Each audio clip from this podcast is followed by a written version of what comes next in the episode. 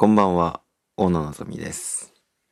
えー、本日、うん、ノンシュタイン、いつものね、今の流れだと、中国のね、古代中国の諸子百科のことについて、あのまあ、ラストということで喋っていたところなんですけども、まあ、何度とってもね、やっぱりこう、うん、感情が乗らないことというか、今日に関して言うと感情が乗らないことってやっぱうまく喋れないわけでして。はい。で、まあ途中でね、収録をやめちゃうということが、うん、今日に関して言えばあったので、まあ今日はね、あの、まあ今の自分の感情というか、うん、に合わせたことをね、言おうと思います。はい。えっと、本日、というか、本日なのかな？わかんないけれども。うん。まあ、前、昔、去年くらいだな。スプーンで仲良くさせていただいてた方が、あまあ、お亡くなりになりましたということなんです。ラジオトークでではないんですけれども、まあ、スプーンでね、このことを喋る曜日ではなくて、今日はラジオトークで喋る日で、まあ、スプーンで喋るとね、ちょっと、うん、耐えられなくなるというかね、聞いてる方も仲のいい方が多かったから、耐えられなくなる方もいるかなというところで、ただ、こういうね、感情っていう部分は、やっぱり誰かに吐き出した方がいいとも言われてるじゃないですか。うん。ということで、本日はまあ、幸いなことにラジオトークで喋る日だったというところもあって、喋らせていただこうかなというふうには思って喋っております。はい。まあね、僕、まあ初めての経験だったんですよね。顔も知らない相手、配信者っていう、しかも配信者な友達というか、って方が亡くなるっていうのは初めてのことで、うん。ただ、まあ皆さんもそうかもしれないんだけれども、覚悟はしてたと思うんですよ、ずっと。もう去年のコロナっていう時代が始まった時から、ずっと僕らはいつ誰がいなくなってもおかしくないっていう覚悟で喋り続けてたかもしれない。そう思ってるんだよね。うん。こういうインターネットっていう場所で仲良くするという、させていただくという選択を取っちゃったもんだから、そんな人生を取っちゃったもんだから、よりお互いの存在が常に不確実で、その存在の有無っていうのが声しかない。そういう世界。だからこそ、明日もし自分が死んでたとしたって、誰も何も気づかない。消えたのかな？とか、なんか配信嫌になったのかな？くらいだと思う。まさか、僕のことがどっかで死んじゃったのかな？みたいなことは、まあなかなか、その覚悟をしてなければ思わないわけです。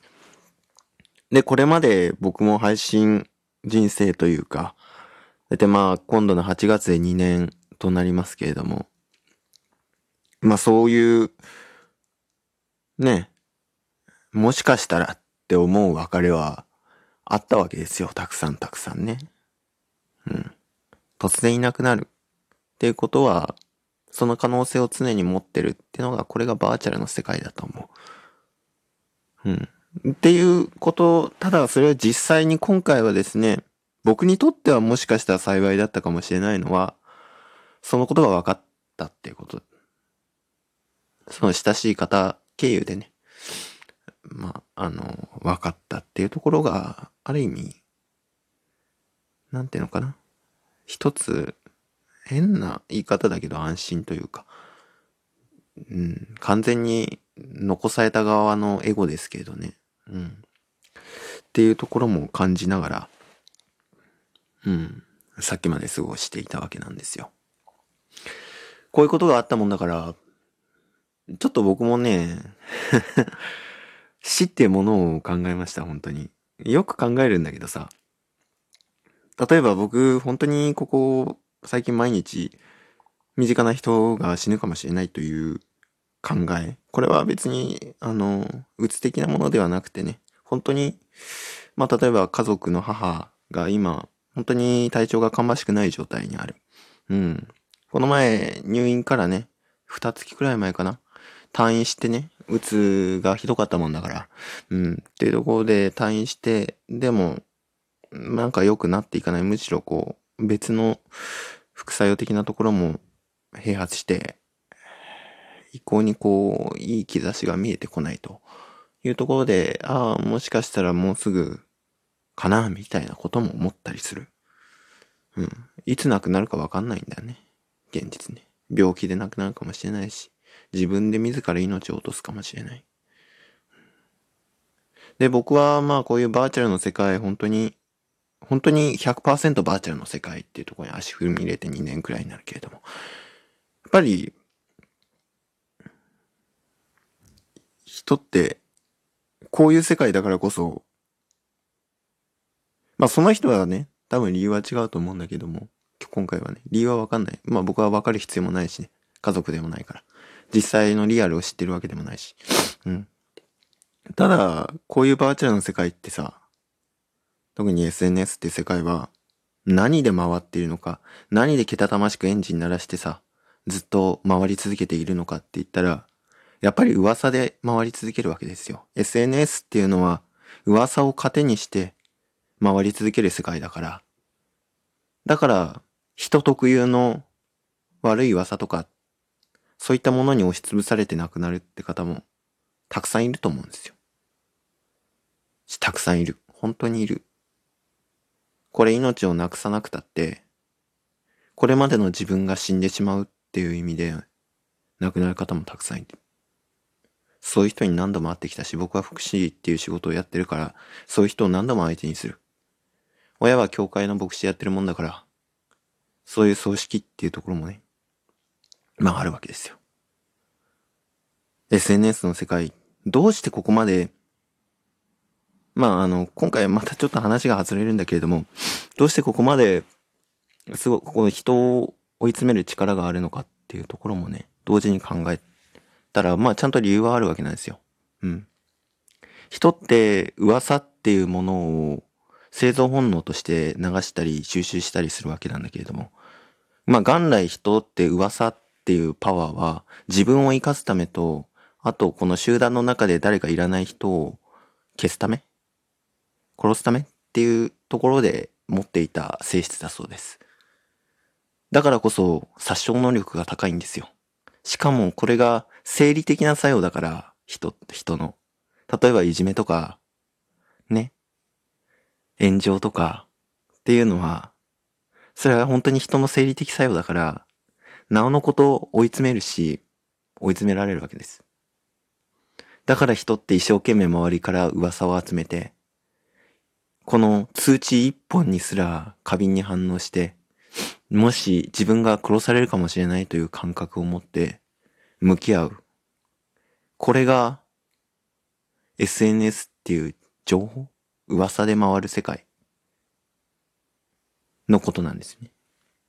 で、そこに対してある程度克服できる人もいれば、やっぱり人間っていう坂を越えられずに誰かを追い詰めたりあるいは追い詰められちゃったりっていうね。その免疫っていうところを、人から外れた免疫を持てずに、そういうことになっちゃうってこともあるっていうところで、僕らはこういうバーチャルの世界って、リアル以上に、その死っていうものに近いところにいると思うんです。なぜなら僕らは、噂で生きてるからですよね。バーチャルの中では。噂、そして噂を流す。自分のことを伝えるっていう行為。人の自分に関することを収集する。自分に対する脅威とか、自分の集団に対する脅威に対する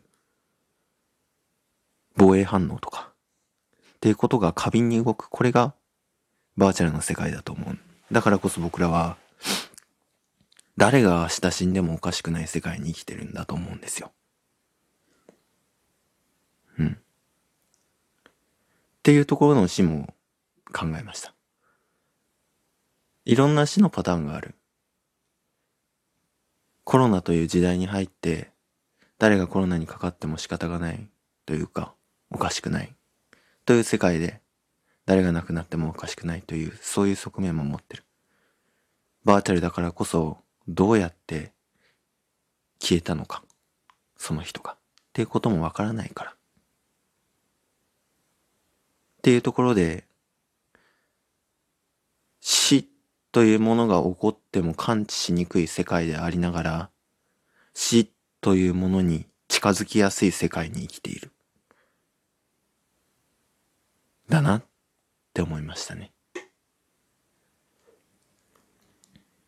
実際に本当にバーチャルの世界で誰かの死がわかるっていうのは珍しいことだと思うんです。だからそこそ今回本当の意味で実感して本当にね、その人は僕のスプーンではキャストって言うんですよ。ラジオトークでのトークのことをね。うん。キャストにもコメントをね、残してくださってた方で。ああ、いないんだな。今はもう何とも言えなくて、いないんだなしか言えないんですけれども。やっぱり僕らってバーチャルであっても生きてんだなって思いました。お互いのことを生きてると思って暮らしてんだなって思いました。人だと思って暮らしてる。プラットフォームの歯車なんかというふうには思っちゃいないんだ。それを認識しました。ただの僕らの配信を聞いてくれる、そういう一かけらだとは思ってなかったんだっていう。はい。心からね、安らかに眠られることをお祈りしています。